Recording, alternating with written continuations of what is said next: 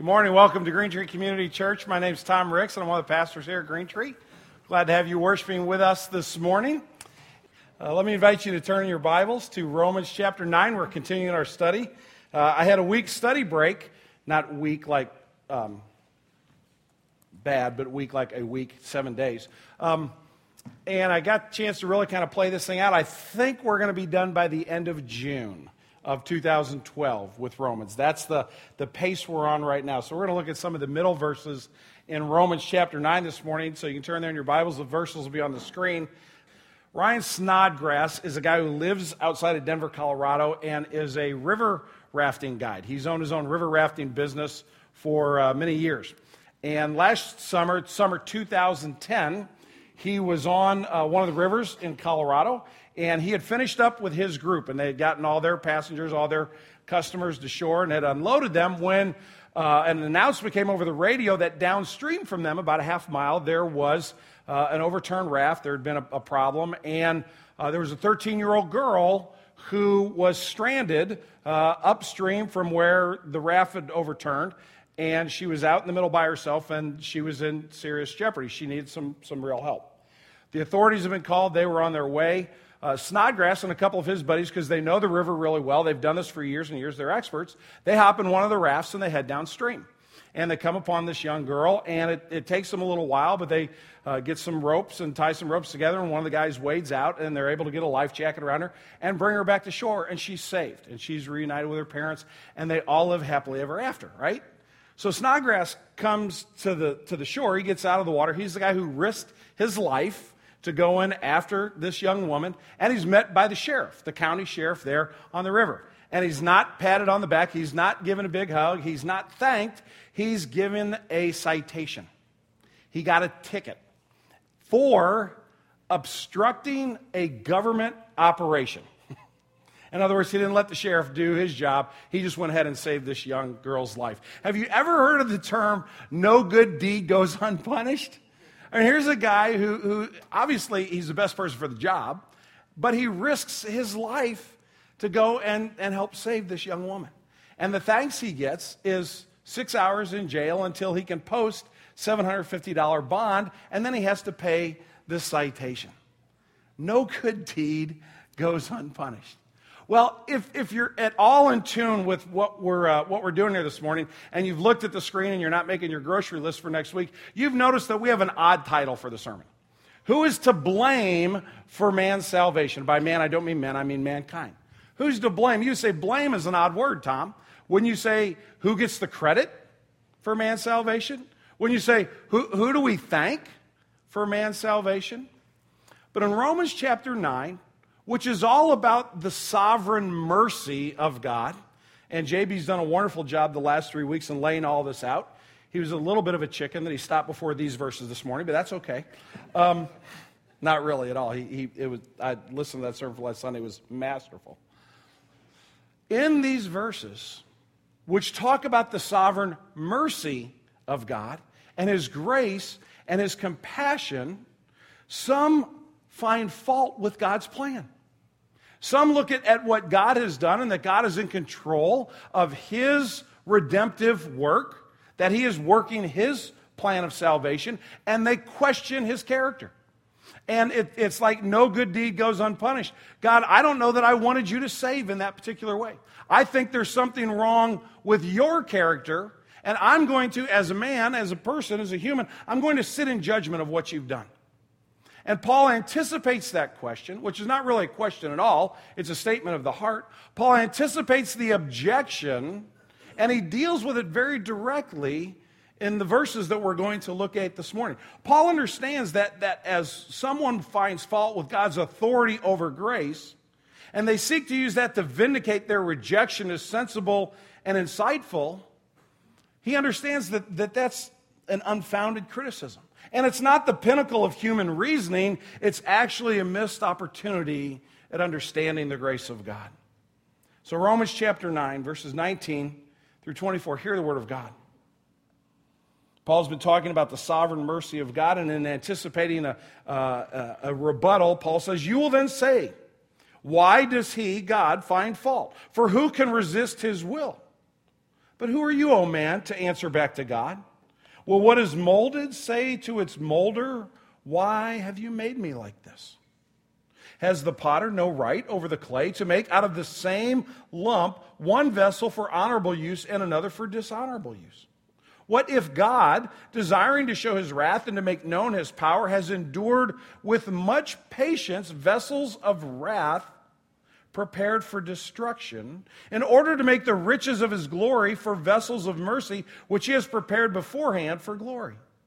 Even us, whom he has called, not from the Jews only, but also from the Gentiles. This is the reading of God's holy and perfect word. To him alone be glory. Will you pray with me? Father, we have sung of your praise and your worship. We have proclaimed that, that we are a friend of God, and, and we are a friend of God not because of any action that we have taken, but rather because you are gracious and you are merciful and you are compassionate to those who are lost and broken. Father, that we would question your grace, that we would question your motives, that we would, that we would insinuate that you are unfair, that, that you are unkind, and in fact, that you really, in some respects, are a monster in the way that you've gone about your work of salvation is difficult to think about, but very true in many of our hearts, even for those of us who call ourselves believers. We struggle at times with your sovereignty, with your power over all of your creation, including your salvation. Lord, we are tempted, even, even those of us who have known you for a long, long time, we're tempted to want to be God ourselves. And so, Father, Paul rightly challenges our thinking this morning. And he rightly calls us to examine the facts for what they are and to look at ourselves in light of your beauty and your majesty and your splendor and to truly understand what you have done as a gracious God. Father, I cannot do justice to this passage. These are very difficult verses. They have often been misrepresented, they've often been used as a club to, to beat people into submission. And Lord, I pray that you would guard this congregation against my uh, frail thinking.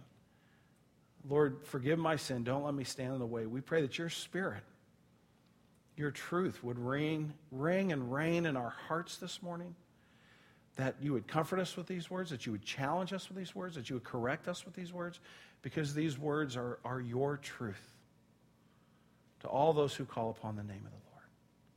So, Lord Jesus, we pray that you would come and that you would be our teacher. We pray in your name. Amen. Well, who's to blame for man's salvation? We're going to kind of play with this for a little while uh, and consider this question from a couple of different angles based on what Paul says in the verses that are before us this morning. So in verse 19, Paul says, You'll say to me then, you know, somebody out there who's listening to me write and to preach and to talk about God's sovereign control, his authority over his, his plan of salvation for mankind. And you'll say, Why does he still find fault? For who can resist his will?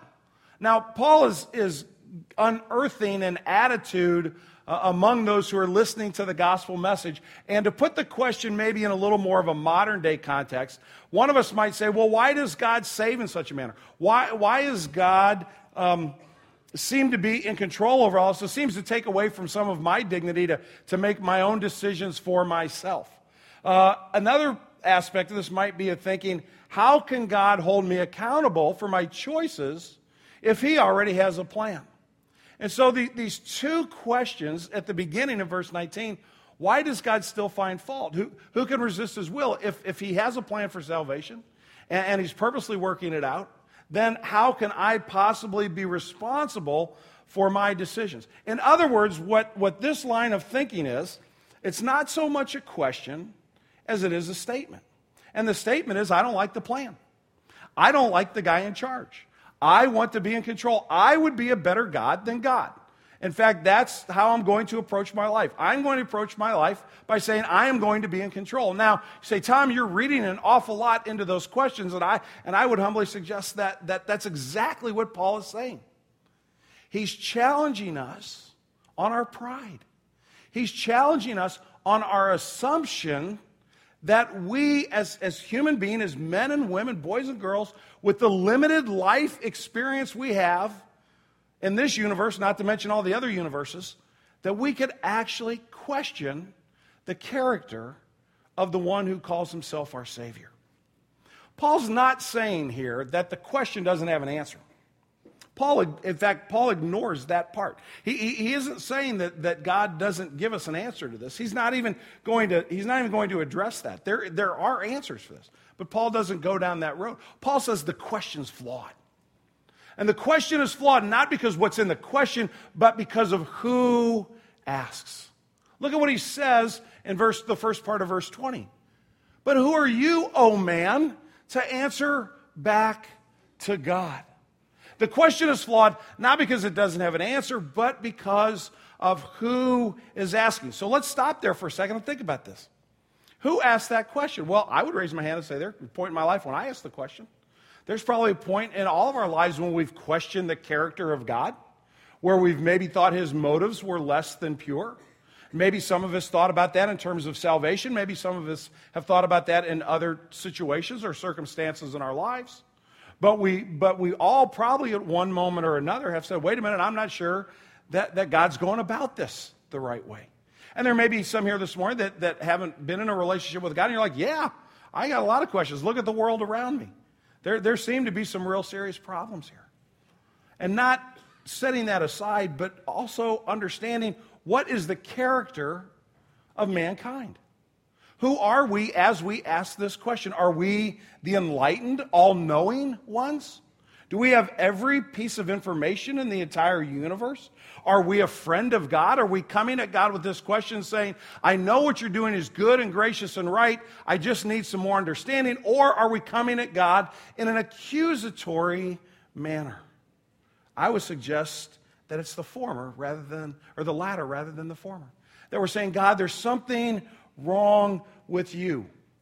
Why do we ask that question? Why do we accuse God? Well, if you go back to Romans chapter 5, and I'm not going to read the verses, but I want to put up for you on the board the terms that Paul uses to identify mankind right here in the middle of the screen. The first thing he says is that we're weak. And by that, he means we do not have the ability to engage with God on a significant level that would bring about our own salvation. You can't save yourself, and I can't save myself. I do not have the wherewithal, I do not have the power to turn away from the wrong that I am doing and embrace what God has called me to and work out or earn my own salvation. In fact, Paul says, secondly, that I'm not even interested in doing that. He calls us ungodly. And ungodly is not a moral condition so much as it is a condition of the mind. I don't even have the vaguest interest in being in a relationship with God.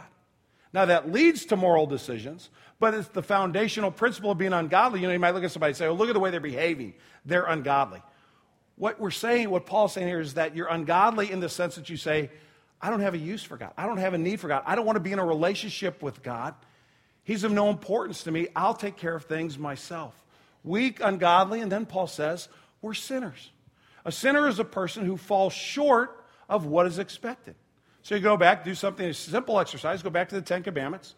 Never take the name of the Lord in vain. Anybody ever, here ever cuss, use the Lord's name in vain? I would have to admit that I've done that. Always honor the Sabbath day. I would admit that I, I have worked seven days a week and have ignored taking my day of rest, right? Always honor your father and your mother. Everybody obey their parents perfectly growing up. You know, I can't look at my kids and say, obey me the way I obeyed my mom and dad. She's sitting right there. She'd stand up and call down fire from heaven. We'd be all done here in a real, real quick moment. Right? We've all been disobedient. Never lie. I've told lies. Never steal. I've taken things that aren't mine. You go to the simple list of the Ten Commandments and we fail miserably. We don't live up to even the bare minimum when Jesus was talking to his disciples in Luke 17, Jesus tells them they should always forgive their brother. They should always uh, be accountable for their own sin. They should always offer grace and mercy. And the disciples say, We can't even do that. And Jesus says, Well, that's a problem because when you do the bare minimum, you should say we're really wicked servants because we have, we've only done what's the, the least that's expected. We cannot live up, we're sinners. And then Paul explains to us this while we were still God's enemies, Christ died for us. So Paul says if you want to engage with the question, let's ask who's bringing the topic up. And who's bringing the topic up is not in my heart of hearts when this topic comes up. It's not because I have pure motives. It's not because I love God and just want to make sure his name is glorified. It's because I believe that I can sit in judgment of the King and the Lord of all of creation.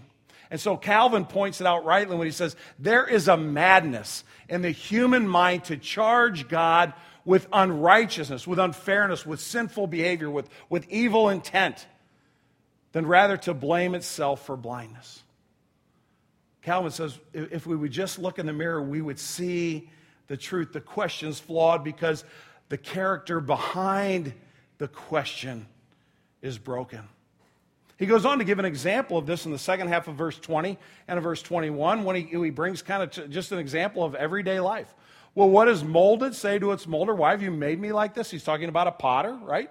Who's throwing a jar, making some kind of uh, clay pot. Does the potter not have the right over the clay to make out of the same lump one vessel for honorable use and another for dishonorable use? In other words, the, Paul is illustrating his point with an absurd notion that what is created, the piece of art, is actually held in higher honor than the artist who created it. And to, to give you a quick quote from a 20th century uh, commentator on this passage, Roy Harrisville was a great Lutheran theologian. He said the rhetorical questions reflect incredulity that the artist should be thought of as inferior to his material. It makes no sense to, to look at a piece of art and, and to think that the art is more important than the one who created it. You have to look at the character of the artist to understand art. I want to put a, a picture up on the uh, screen for you that I think is a very artistic picture.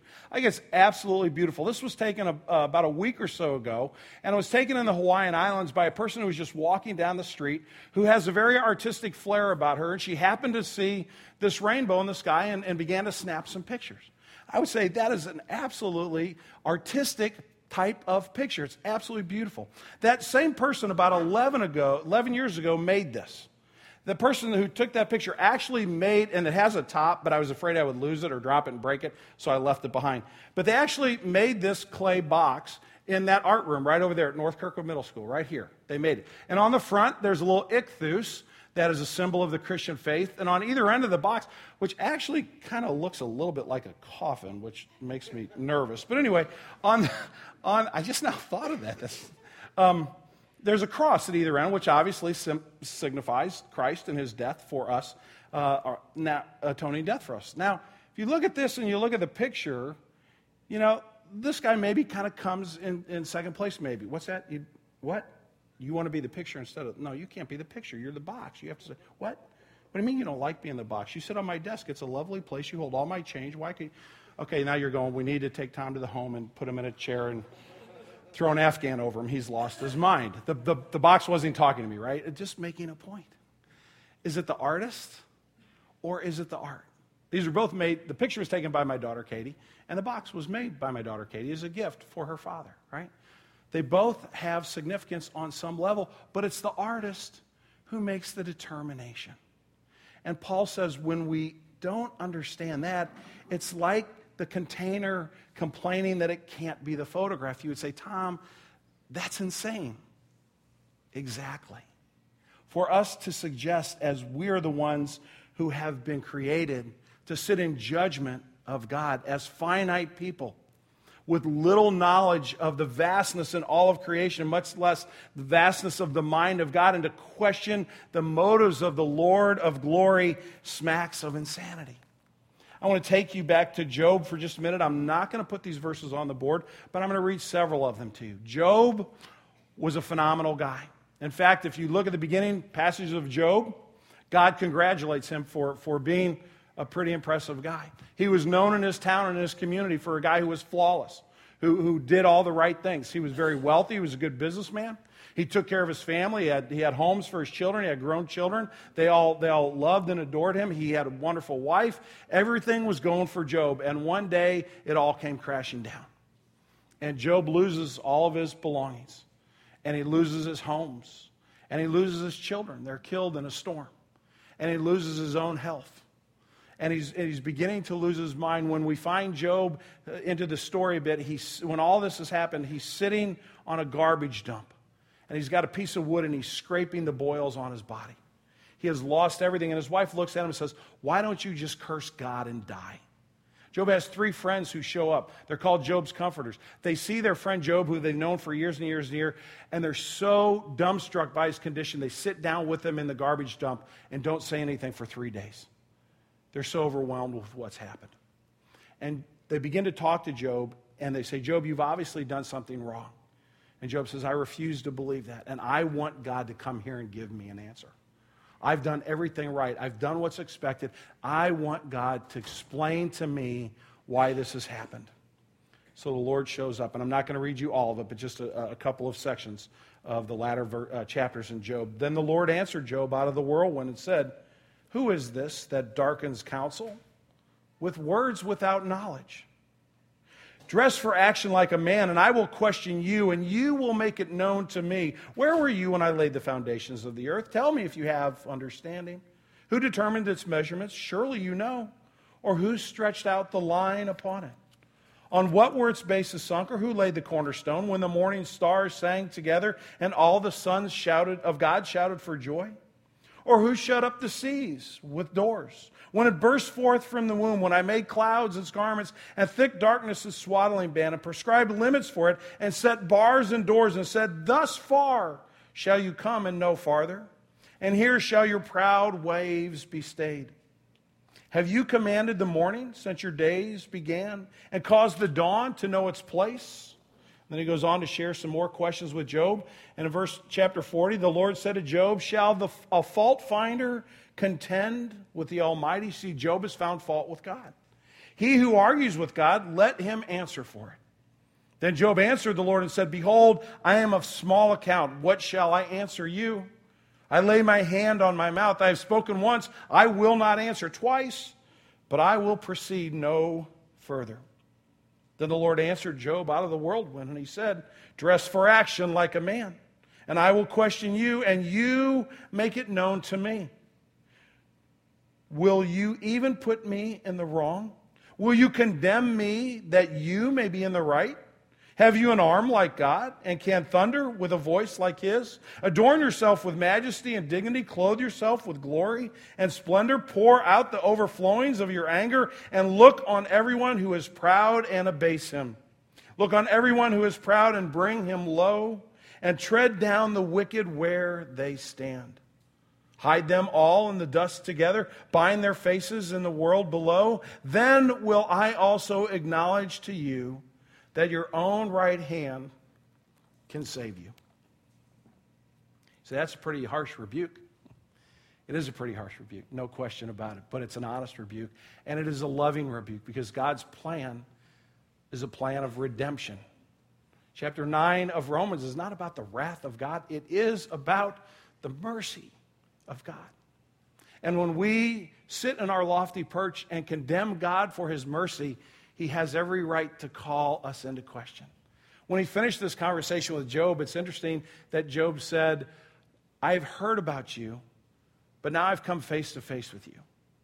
And I despise myself. I repent in dust and ashes. Job hadn't been healed at that point. He hadn't had his fortunes restored. He hadn't had a new house built for him. He didn't have new children yet. All that was going to happen. But Job said, If I die right now, I admit that I am wrong and God is perfect. That He is the merciful one. And that my finding fault with Him is utter sin. My judging God, my blaming Him for the way in which things have worked out this plan of salvation is the wrong question. Is there a right one? I believe there is. I want to spend the second half of the sermon looking at this question Why does God provide salvation for rebellious mankind? I actually think that's the better question because it starts with me looking in the mirror and saying, I don't deserve salvation. I am flawed. I am broken. I cannot call God to account. I am too finite. What is his disposition towards a sinner like me. And that's why we have verses 22 and 23. What if God, desiring to show his wrath and to make known his power, had endured with much patience vessels of wrath prepared for destruction in order to make known the riches of his glory for vessels of mercy, which he has prepared beforehand for glory? The first thing I want to see, I have three observations about this question why does God provide salvation? The first one is this He is patient. with vessels of wrath. Look at what it says there. These are vessels of wrath prepared for destruction. Again, that's harsh language. That is, that is confrontational language. That says that, that we, you and I, as having sinned against God and rebelled against God, we are identified as vessels for wrath, prepared for destruction. And, and I want to ask the question who did the preparation work? Did God just decide arbitrarily before they happened that, that, that I was going to be prepared for destruction? I don't believe that would be a correct understanding of this passage. What did God do when He created the world? He put Adam and Eve, our first parents, in a perfect garden. He put them in a perfect relationship with Him. And He said, If you'll trust my character, nothing but good things will happen to you all of your days. If you believe that I am merciful and gracious to you, we're going to be good forever and ever and ever. And I've put you in a perfect world. And there's no such thing in this world as sickness and death and brokenness. They, they, they didn't even have words for that to describe that. God put them literally in the Garden of Eden. And what did our first parents do? At the first opportunity, they questioned the character of God through a conversation with Satan, and they rejected his lordship. And Eve took of the fruit and she ate it, and she gave it to her husband who was standing right next to her, and he ate it. And they said, God, we're done with you. We're not going to do it your way anymore. We're going to be our own gods. Who prepares you to be a vessel of destruction? Who prepares me to be a vessel of destruction? Our first parents did, but if you go down every generation since then, I'm the one who prepares me. I'm the one who sins against God. I'm the one who calls God's character into question. I'm the one who rebels against Him. God doesn't have to prepare me, I prepare myself for His wrath, and He is right to call me out for who I am. The question back at the very beginning how can God still find fault? All he has to do is look at my life. It's clear that there is fault, that there is brokenness, that there is sinfulness in my own life. It's our volitional disobedience. One of the problems with this passage of Scripture, I'm going to go down the side road for just a second, is that as Christians, we can misuse this passage. If you're a disciple of Jesus here this morning, I think there's a danger of us to take a verse like this and, and go to people who don't know Christ the Savior and say, Look out, you're a vessel for destruction. the wrath is coming. You better get your act together. And we use fear as a motivating factor to put people's faith in Christ. We think we're doing them a favor by identifying them, those guys over there, as vessels of destruction. I want you to go with me for just a minute to Ephesians chapter 2. Same author, Paul, inspired by the same Holy Spirit, is writing to some Christians in Ephesus about this idea of wrath. And he says this And you, who are now believers in Jesus, right? You were dead in the trespasses and sins in which you once walked, following the course of this world, following the prince of the power of the air, the spirit that is now at work, and the sons of disobedience, among whom we all once lived the passions of our flesh, carrying out the desires of the body and mind, and were by nature children of wrath, like the rest of mankind. All of us, apart from the saving grace of God, are vessels of wrath. I can't look at you and pass judgment without doing the same for myself. It is obvious and it is clear, it couldn't be more obvious and more clear that apart from Jesus Christ, I am that very vessel prepared for destruction. And it is only because of God's patience and kindness with sinners like you and me that we have been found to receive mercy, which is the second point of why God provides salvation to rebellious mankind, not only to show his patience, but also to demonstrate his character of mercy. In verse 23, we're identified as vessels of mercy. We're vessels in which mercy is now flowing. Why? Well, because, like JB said a week ago, two weeks ago, God chose to love. God wasn't tricked. He didn't think that we were pretty good people. He knows that we're rebellious. He know, all those things that Paul said in, in chapter 5 of Romans, where did he get those from? He got those from God. The Holy Spirit inspired him with that. So God understands that we're weak, that we're ungodly, that we're sinful, that we're his enemies. But he responds in mercy. Salvation by God's grace is through His power and His character and not mine. I can't take credit for the mercy under which I am living. The glory goes to God. I've been out of town for about eight of the last 11 days, and uh, the last, my last stop on my trip, I was in New Orleans on Tuesday and Wednesday of this week. And I was at a board meeting of a ministry in which I, I serve on their board. And the meeting was breaking up, and I have a, a good buddy who lives in New Orleans, whose, uh, whose name is John Ketchatorian. And John uh, is a graduate of University of Illinois um, Engineering School, and John has made a, a fortune in building uh, equipment that builds oil platforms all over the world. He's in the oil business. And uh, this company is works with every oil producer all around the globe. And John goes all around the globe and is highly successful. And, and somehow God put us together and we're having fun being on this board. And so uh, John has offices in New Orleans, he has offices in Houston, and he has offices in Champaign, Urbana, Illinois. So we're walking out of the board meeting, and John says, You know, what time's your flight? So I'm leaving about 5.30. He goes, Well, how about I, I got to go up to Champaign. Why don't I just drop you off in St. Louis? He wasn't talking about his car, right? He was talking about his nine seat chairs bigger than first class chairs, plush, twin jet, turbo, gigantic private plane, right? Not like a little prop plane, but like, like movie stars flying. In fact, he owned this plane with Mike Ditka, but when Ditka got fired from the Saints, he called Johnny and said, I can't afford the plane anymore. It's all yours, and hung up. So this is like, like cool. and so we go to the airport, and we go up to the gate in the back entrance of the airport, and it opens up, and we go through. And we drive up to, I'm Clarence, I'm as close to the plane getting out of the car as I am to you right now. I get out of the car, someone, oh, Dr. Ricks, you leave those bags, get on the plane.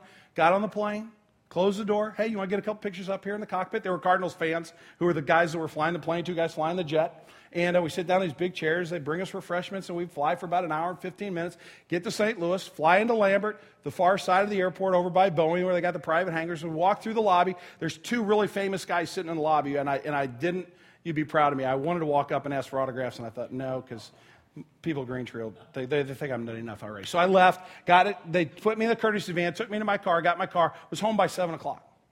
And I know what you're thinking. Tom, that's phenomenal. You're an incredible man. You're just an amazing person. I'm so proud to be able to say I know you. I, I, I, oh, can we just bow down, right? no. You're going, aren't you lucky that you had that friend? Yeah, that's exactly right. Aren't we fortunate that the God of the universe, what did we just sing a while ago? I'm a friend of God. Why? Because you did something special and great? No, because He's merciful.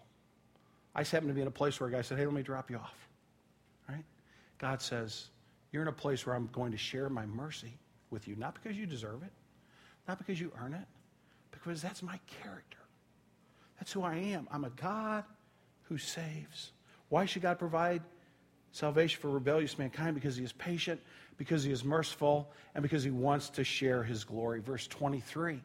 He wants to share this glory with us for all of eternity. Verse 23 says, In order to make known the riches of his glory for vessels of mercy, which he prepared beforehand for glory. You see, God isn't going to allow our rebellion to win the day. He showed his full wrath at the cross of Christ. Jesus took the punishment that you and I deserve so that we could have the mercy of God instead of the justice of God. And it was granted to us as a result of that. And now God says, and now I'm going to show you even more and more and more of my glory. I was talking to Reed Zug this morning. He was in the first service, and they were walking out. His mom just passed away, and we were talking about that because my dad passed away a couple years ago, and his sister was with him, and we were talking about Christians dying. We're talking about how cool that's going to be. Not necessarily the act of death itself, but when you open your eyes and you go, wow, there's Jesus. how it's going to be the start of something that I can't even begin to explain to you. See, God doesn't just save us and then like make us feel bad that He saved us, like, oh, you better appreciate it now. He goes, I'm going to I'm going to share everything I have with you. Whatever's mine is yours. My glory, I'm going to share my glory with you. That means all the stuff we think we know now that we don't know, we will. We'll be with Him in perfect fellowship for all of eternity. That's the heart of a God who would die for a rebellious world. What do you do with that? What do I do with that truth? It's not just that it, it, ought to cause us to pause before we ask the question. I think, there's a, I think there, there's a deeper application. The first one is this if you're not a believer in Jesus, you need to be. Not because you need to be scared. You're going to have to answer for your sin if Jesus doesn't. But I'm not going to try to scare you into following Christ. I want you to see the character of this God who has done all of this so that somebody like you and somebody like me can move from being vessels of wrath to being vessels of mercy by His divine plan of salvation. If you haven't put your trust in Christ, do it right this minute. If you don't know how to do that, I stand by this front door every Sunday. Come up here and talk to me afterwards. Our prayer team will be over there. Any number of us would love to lead you into a relationship with Christ and share that, that journey with you. But I also think that for disciples, for those of us who call ourselves believers this morning, we really need a strong dose of humility. Look at, at verse 24. Paul says this when, when he's talking about all this incredible things that are going to happen. To whom? even to us whom he has called, not from the Jews only, but also from the Gentiles.